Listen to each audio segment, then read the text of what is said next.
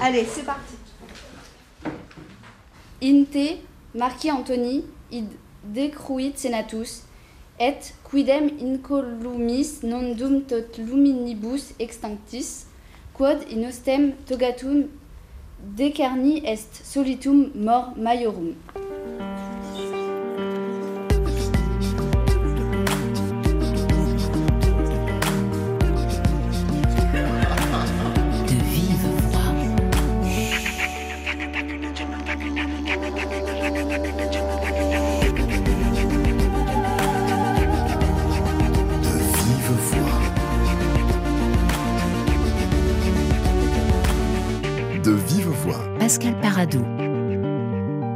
De l'opposition entre le Sénat et Marc-Antoine, en latin dans le texte, ce sera cette fin de semaine à Versailles pour le Festival des langues classiques.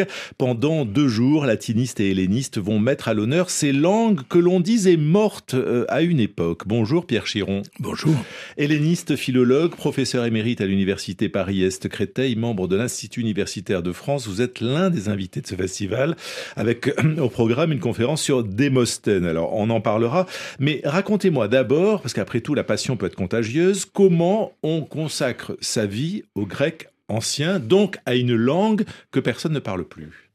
Oui, alors c'est une longue histoire. En fait, mon premier, ma première rencontre, c'est avec un professeur de français, latin, grec, et c'est important. C'est cette espèce de triptyque qui mène du français et qui remonte jusqu'au grec.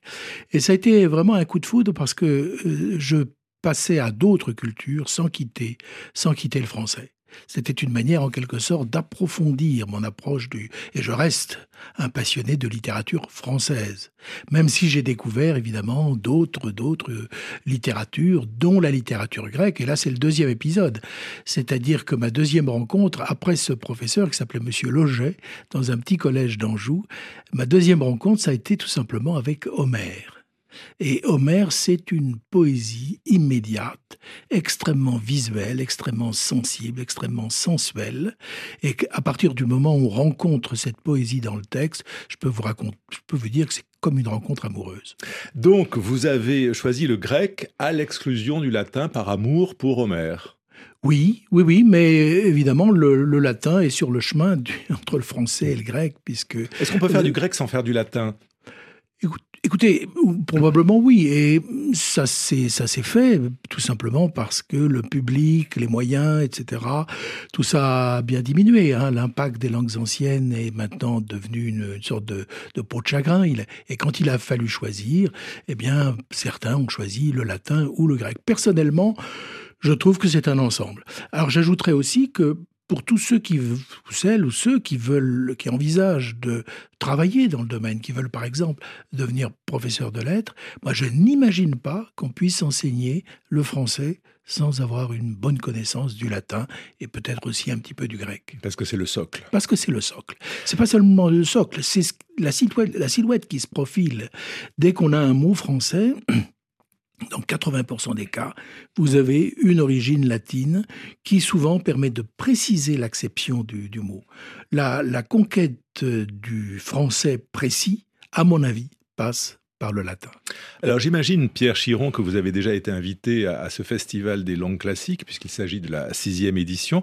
Euh, c'est quoi? C'est un rassemblement d'érudits un peu hors du monde qui utilisent et parlent des langues bizarres? Écoutez, je ne fais pas partie des organisateurs de ce festival, mais ce que j'en sais, c'est que c'est tout le contraire. C'est tout le contraire. C'est d'abord, ce sont pas simplement les langues classiques occidentales, à savoir le latin et le grec, c'est aussi le chinois.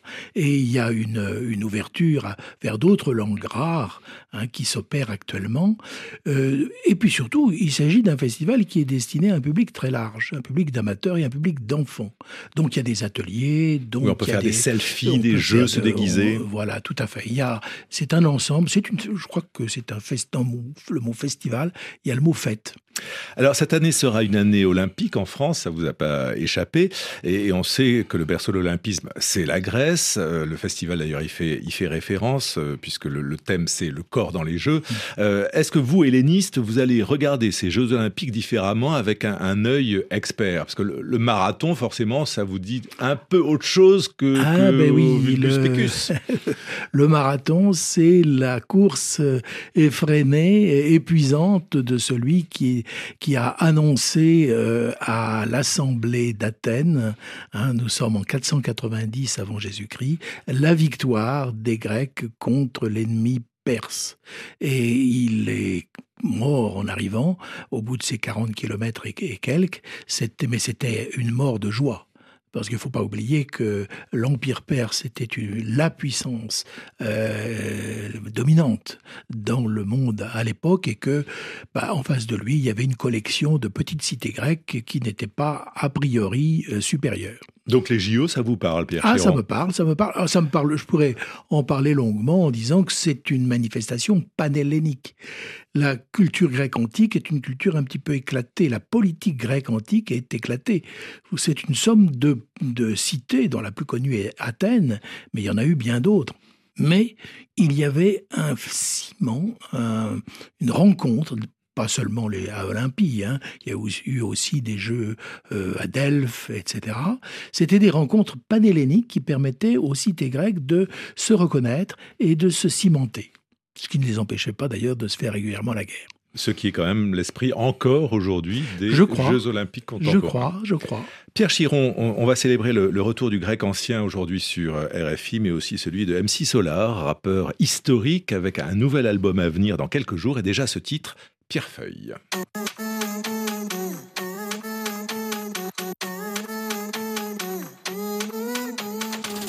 Le matos vient de chez Mao, les grosses basses frappent le pao, de quoi faire tomber KO. Pour la France, c'est Dao, diplôme du mat Macao, c'est Ying, c'est Yang, c'est Tao, le son est chaud cacao, Pierrefeuille vient de Vodao, pour flex, pour le flow, apporte des glaçons d'Oslo, sur bord l'emportant de Luxembourg glisse touche sur de l'Oxmo. Fuck le yacht, pédalo, petit verre, mentalo. Prends le temps de dire hello avec le maillot yellow. Le matos vient de chez Mao, les grosses basses frappent le pao. De quoi faire tomber KO. Pour la France, c'est Dao. Diplôme du mat Macao. C'est Ying, c'est Yang, c'est Tao.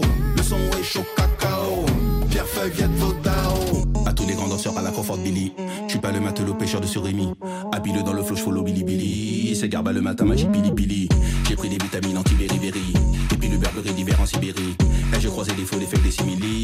10 000 à 20 000 et 1000 à Miami. Guggenheim, Bilbao. Des photos de Mao Mao. Chez Pedralta, Bacalao. 98 France, c'est les Sao. Pliqueté, tam tam gao. Dans les mangas des bao. Un mur de Tazipao. Xiax, chin chin chin tao. Matos vient chez Mao. Les grosses basses frappent le pao. De quoi faire tomber KO. Pour la France, c'est Dao. Diplôme du mat Macao. C'est Ying, c'est Yang, c'est Tao. Le son est chaud cacao. Pierre Feuille vient de.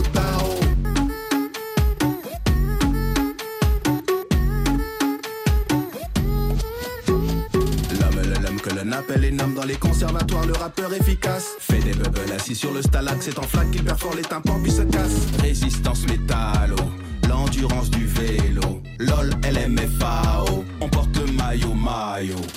Le matos vient de chez Mao, les grosses basses frappent le pao. De quoi faire tomber KO. Pour la France, c'est Dao. Diplôme du mat Macao. C'est Ying, c'est Yang, c'est le Tao. Le son est chaud cacao. Pierre Feuille vient de Vodao. MC Solar sur RFI dans Deux Vives Voix. Euh, Pierre Chiron, est-ce que le, rap et l'apprentissage du grec ancien, ça peut être euh, compatible quand on a 18 ans ou 16 ans? Oh, écoutez, euh, le grec était pratiqué oralement. On a gardé des textes, évidemment, et on n'a pas d'enregistrement d'époque. Bon, mais on sait par de multiples sources que le, contact avec les textes se faisait essentiellement par oral. Et la poésie, je parlais tout à l'heure de la séduction d'Homère, elle est faite aussi de musique. Euh, le grec était remarquable par rapport à nos langues modernes par le fait qu'il une, vraiment une grosse différence entre les syllabes longues et les syllabes brèves. Et l'enchaînement des longues et des brèves était codifié sous forme de pieds, puis de vers, qui avaient une caractérisation qui était euh, bon, qui était, on peut dire, éthique, c'est-à-dire que la façon dont on parlait, dont on rythmait sa parole, était le reflet de la personnalité. Et le théâtre, si vous voulez, la, caractérisation des personnages de théâtre passait par l'oreille. Par le flot, en fait. Par le flot. disent les rappeurs. exactement, par le flot. Autrement dit, la façon de parler, c'était en quelque sorte le portrait des personnages. Et c'est allé tellement loin qu'un théoricien du nom de Damon, dont on entend parler par Platon, qui, au 5e siècle avant Jésus-Christ, a imaginé une politique musicale, c'est-à-dire une formation des esprits par la discipline du rythme de la parole. Alors, à l'occasion de ce festival des langues classiques qui nous intéresse aujourd'hui, Pierre Chiron, vous allez faire une conférence sur Démosthène. Donc là, on est au IVe siècle avant Jésus-Christ à peu près, à Athènes, et vous dites que c'est le plus grand orateur grec. Comment le savoir, puisque vous ne l'avez jamais entendu? Ah, mais alors il y a quand même des recherches pour reconstituer le. Alors j'ai un collègue de l'université de Rouen qui s'appelle Philippe Brunet qui a beaucoup travaillé sur l'oralisation modernisée. Quoi. Donc on, je dirais pas qu'on peut entendre Démosthène, mais on, commence la recherche. On peut imaginer un peu. On peut imaginer, on peut imaginer. Et euh, surtout, Démosthène, c'est une réputation. Euh, de plus de 2500 ans, euh, de, de gens qui l'ont d'abord écouté, qui ensuite euh, l'ont copié, l'ont traduit, l'ont expliqué, etc. Et je vous assure que quand on lit aujourd'hui du Démosthène, parce que l'écrit, c'est un conservatoire, mais parfois le conservatoire est suffisamment précis pour qu'on, quand on touche le texte, on a le sentiment qu'il bouge encore. Et c'est le, le cas de l'écriture de Démosthène qui est, semble prête à accoucher d'une parole. Mais c'est le plus grand orateur, dites-vous, mais il était bègue. Ah, mais c'est, la légende en tout cas. Non, je ne pense pas que ça soit la légende. C'est le témoignage de, Plutarque, qui avait des sources qui ont, qui ont disparu aujourd'hui. Mais Plutarque était un historien sérieux. Ce qu'il faut dire, c'est que Démosthène n'était pas doué. Et c'est un gamin qui, s'est trouvé ruiné par ses tuteurs. Il était d'une famille riche, mais ses tuteurs, les tuteurs de sa fortune, qui étaient responsables de son argent jusqu'à sa maturité, l'ont volé. Et il est arrivé jeune adulte, euh, dépouillé. Et il avait dans son entourage un orateur qui s'appelait Isée, qui était spécialiste des affaires d'héritage. Il a commencé à apprendre, mais il a rencontré un premier obstacle, c'est qu'effectivement, il était bègue, il est il avait des allures qui n'étaient pas très viriles, il se faisait moquer de lui, c'était un petit peu la risée de, de, de, ses, de, de camarades, et il, au lieu de se replier sur lui-même, eh bien, il a décidé d'apprendre la technique. Et la technique, ça commençait euh, par des exercices extrêmement rigoureux. Alors le premier, ça consistait à se raser la moitié du crâne pour ne plus oser sortir. Et il était forcé de rester chez lui à travailler, à travailler, à travailler. Alors aujourd'hui, plus personne euh, ne s'abstient de sortir quand il a la moitié, il a la moitié du crâne rasé. Mais à l'époque, c'était dissuasif. Et puis, il a appris à hum, parler fort devant la mer, dans le bruit des vagues, en hum, développant son source en parlant sur une pente, en montant euh, au petit trot une pente inclinée pour euh, développer la, capacité de ses poumons, et ainsi de suite. Et on, dit aussi qu'il, pour articuler d'une manière plus nette, il se mettait des cailloux dans la, dans la bouche pour ouvrir davantage la bouche. Il ne faut pas oublier que l'orateur, à l'époque, n'avait pas de micro. Et il s'adressait à des publics, parfois de, enfin à l'Assemblée, de plusieurs milliers, jusqu'à 6000 6000 personnes, sans micro. Il fallait donc euh, euh, avoir une, une voix qui porte et ça demandait un travail considérable. Donc Démosthène, c'est la conquête du talent par le travail et la qualité écrite de euh, ces discours que vous dites être vibrants. Est-ce que les grands orateurs actuels euh, ont lu Démosthène, selon vous? Euh, J'ai vu quelque part, je, crois que c'est dans la, la, préface de votre, des discours de Démosthène, que que Badinter aurait pu lire euh, Oh, écoutez, nous lui avons rendu hommage à Badinter comme à des- un des plus grands orateurs. Je ne saurais pas dire si Robert Badinter a, a lu, a, a lu Démosthène, mais je, je le pense, je le pense. Et vous conseillez à Gabriel Attal de lire Démosthène Ah, je ne suis il est tout à fait possible qu'il l'a- qu'il l'ait déjà fait. En tout cas, je l'encourage à le faire. Euh, mais pour, revenir à, Badinter, moi, ce qui me, ce qui me, si vous écoutez la première phrase hein, de son discours au moment de la euh, discussion euh, sur l'abolition de la peine de mort, si vous lisez la façon dont cette phrase est musicalement dosée pour pouvoir monter et arriver à une sorte de climax, enfin de sommet, pour ensuite euh, de redescendre dans une parfaite euh, clôture euh, à la fois musicale et sémantique, vous vous dites que nous avons encore de très très grands orateurs. Je ne parle pas du général de Gaulle. Je crois que Dominique de Villepin à l'ONU a fait preuve aussi d'un talent tout à fait exceptionnel. Donc je pense que l'art oratoire n'est pas mort.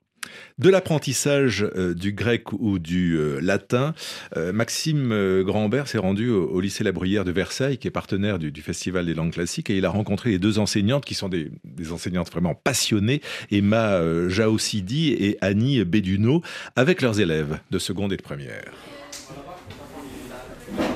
Là, ils sont en train de se préparer pour la répétition des textes qu'ils vont déclamer vendredi. Les élèves attendent ce moment pour aller déclamer, présenter leur travail et recevoir les applaudissements du public, évidemment. Horatio Philippica Secunda. Deuxième, philippique. Horatio. Horatio. Horatio Philippica Segunda. Deuxième, philippique. Alors, je suis euh, Annie Belluno, professeure de lettres classiques au lycée La Bruyère à Versailles. J'enseigne cette année euh, aux élèves de seconde en latin et aux élèves de terminale en grec. Moi, je pense qu'il y a un intérêt euh, premier pour l'apprentissage de la langue française. Nous avons moins d'heures de français consacrées au français au collège. Les élèves ont un niveau de plus en plus fragile en grammaire. Les langues anciennes euh, sont fondées sur un apprentissage systématique de la grammaire qui peut les aider. À la grammaire s'ajoute la question du vocabulaire. J'ai euh, trois heures de latin par semaine.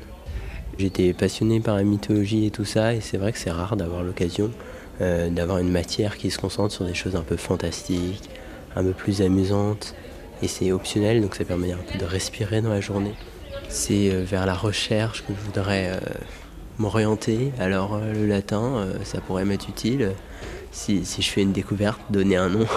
La méthode de version est une méthode scientifique, intellectuellement très formatrice. Donc c'est pas seulement pour former des professeurs de lettres classiques, mais pour former des scientifiques, euh, des lettrés, des gens euh, à l'école de commerce, parce que grâce au latin, bah, on va apprendre à parler, on va apprendre à penser, on va apprendre à analyser et à raisonner. Ça nous permet tout d'abord déjà de comprendre notre propre langue, qui est euh, la descendante du latin, et aussi de comprendre notre propre histoire. Je crois qu'il euh, y a aussi euh, quelque chose de fondamental dans notre monde qui multiplie en fait les communautarismes, qui multiplie les séparations, les divisions.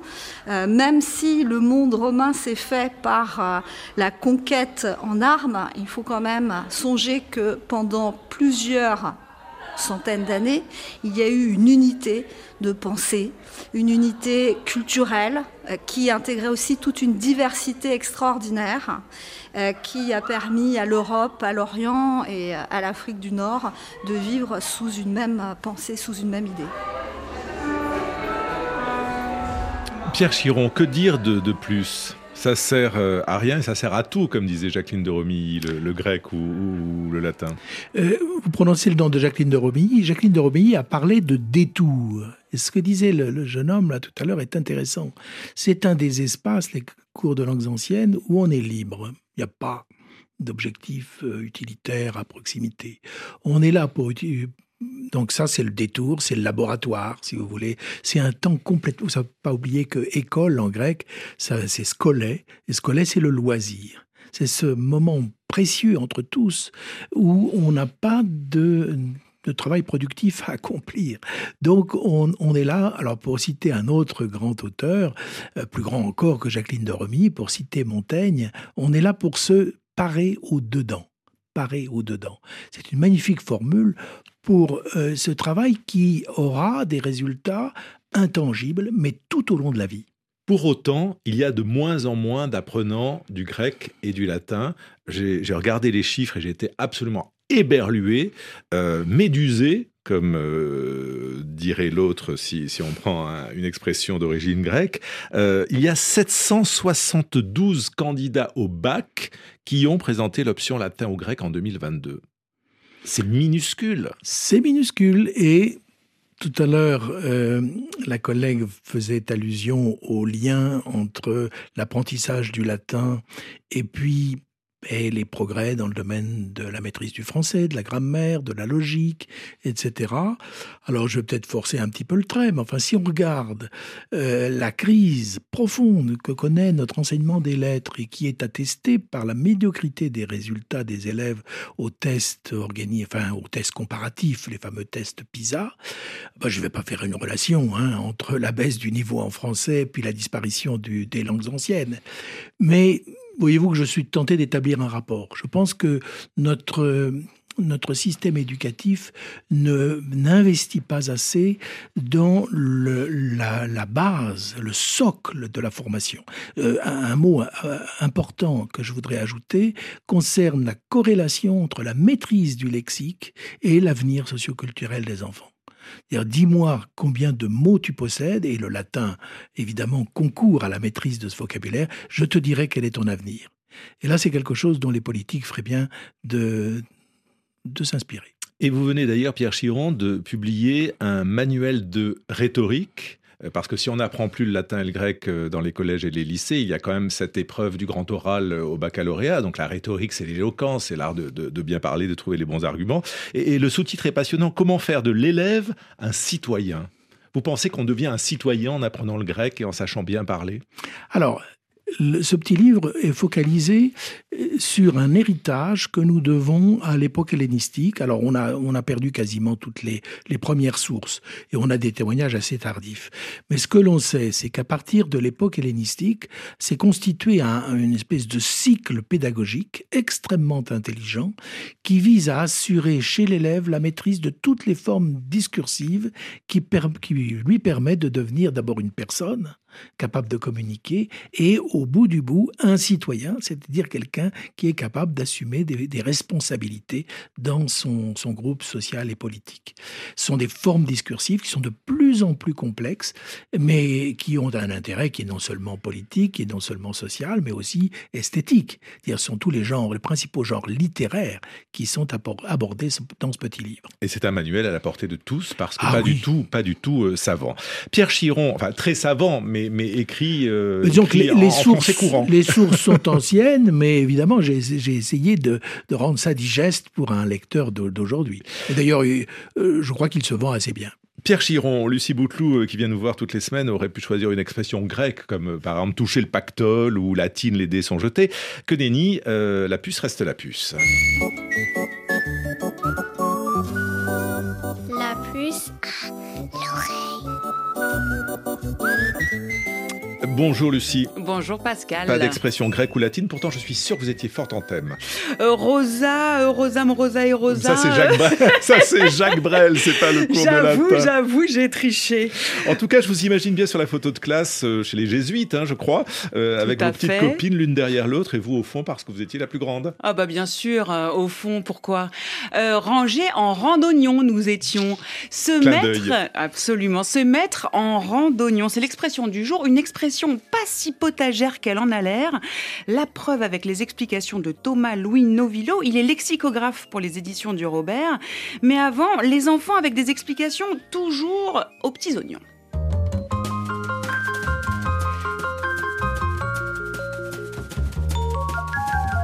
Pour moi, se mettre en rond d'oignon, ça pourrait signifier sentir mauvais parce que les oignons, souvent, ça sent pas très très bon. Donc, euh, se mettre en rang d'oignon, c'est se mettre euh, dans le rôle d'un oignon. Donc, c'est ne pas être au top dans l'hygiène. C'est se mettre un peu euh, bah, déjà en rang, mais euh, serré collé, un peu comme euh, les oignons. Que les oignons, bah, c'est un légume, et si par exemple on le met dans la cagette, bah, du coup on les met euh, serrés pour euh, gagner de la place. Et ils forment un peu un rang, puisqu'on peut les mettre par exemple deux par deux, tout ça. Se mettre en rang d'oignon peut vouloir dire être introverti, car l'oignon a beaucoup de couches. Et alors, euh, être introverti, en fait, c'est comme si tu mets beaucoup de couches au-dessus de toi pour cacher la vérité. Ça pourrait dire par exemple se mettre en rang mais bien serré, euh, bien collé. Ce serait peut-être euh, au temps de l'Antiquité où Jules César il disait ouais mettez-vous en rang d'oignon là parce que là vous êtes bien serré. Faut aller contre les Gaulois là, bataille d'Alésia, c'est bien soignant. Et voilà c'est bon.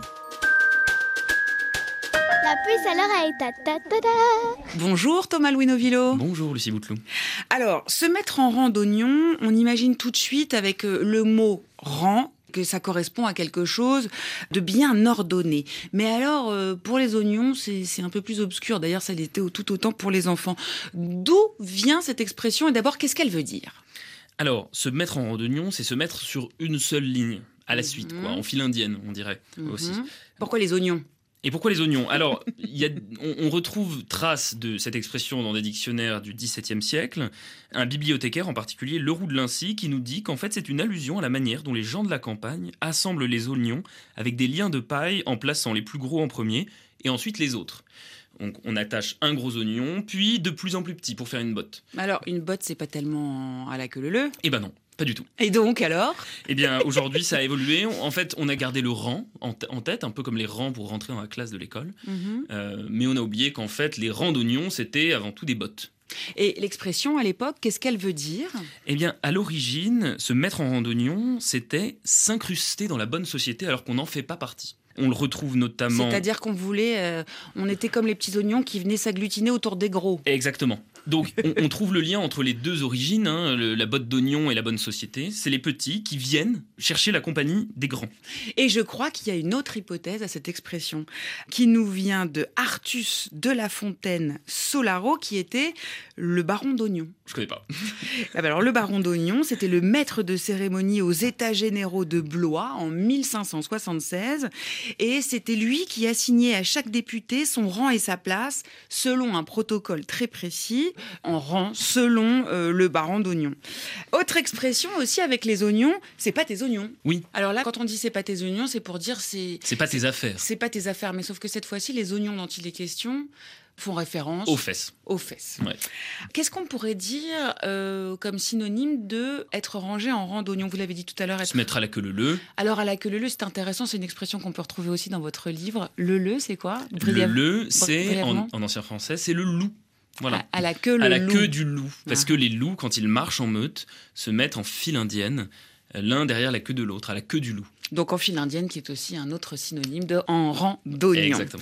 En Allemagne, on dit qu'on est rangé comme des poules sur les barres. Quand en Roumanie, on est comme des perles enfilées. Voilà. À vous de choisir entre l'oignon, euh, la perle ou les poules. Merci Thomas Louis Novillo pour votre explication Merci. aux petits oignons. Donc, on se retrouve très bientôt autour d'une autre expression issue de votre dernier ouvrage, Bon pied, bon oeil, et que vous avez écrit avec la complicité de Laurent Ruquier, un ouvrage aux éditions Le Robert. À très bientôt. Merci Lucie. Euh, Pierre Chiron, vous, l'helléniste, est-ce qu'il y a dans le grec ancien euh, des, expressions comme ça euh, populaires assez étonnantes et parfois peut-être un peu mystérieuses? Écoutez, à propos de ces, ces expressions imagées, il y en a une, moi, qui me vient à l'esprit tout de suite. quand on dit en français couper les cheveux en quatre, eh bien, un grec dira plutôt couper un grain de cumin dans le sens de la longueur. Mais C'est encore plus compliqué. oui, que les mais c'est aussi utile, je pense, dans les deux cas, d'avoir ce savoir euh, complètement inutile. Et vous savez le dire en grec ancien? Euh, Peut-être pas quand même. La colle, la colle au prof. cumina. euh, euh, Tikos, quelque chose comme ça. Bravo, vous avez 19 sur 20.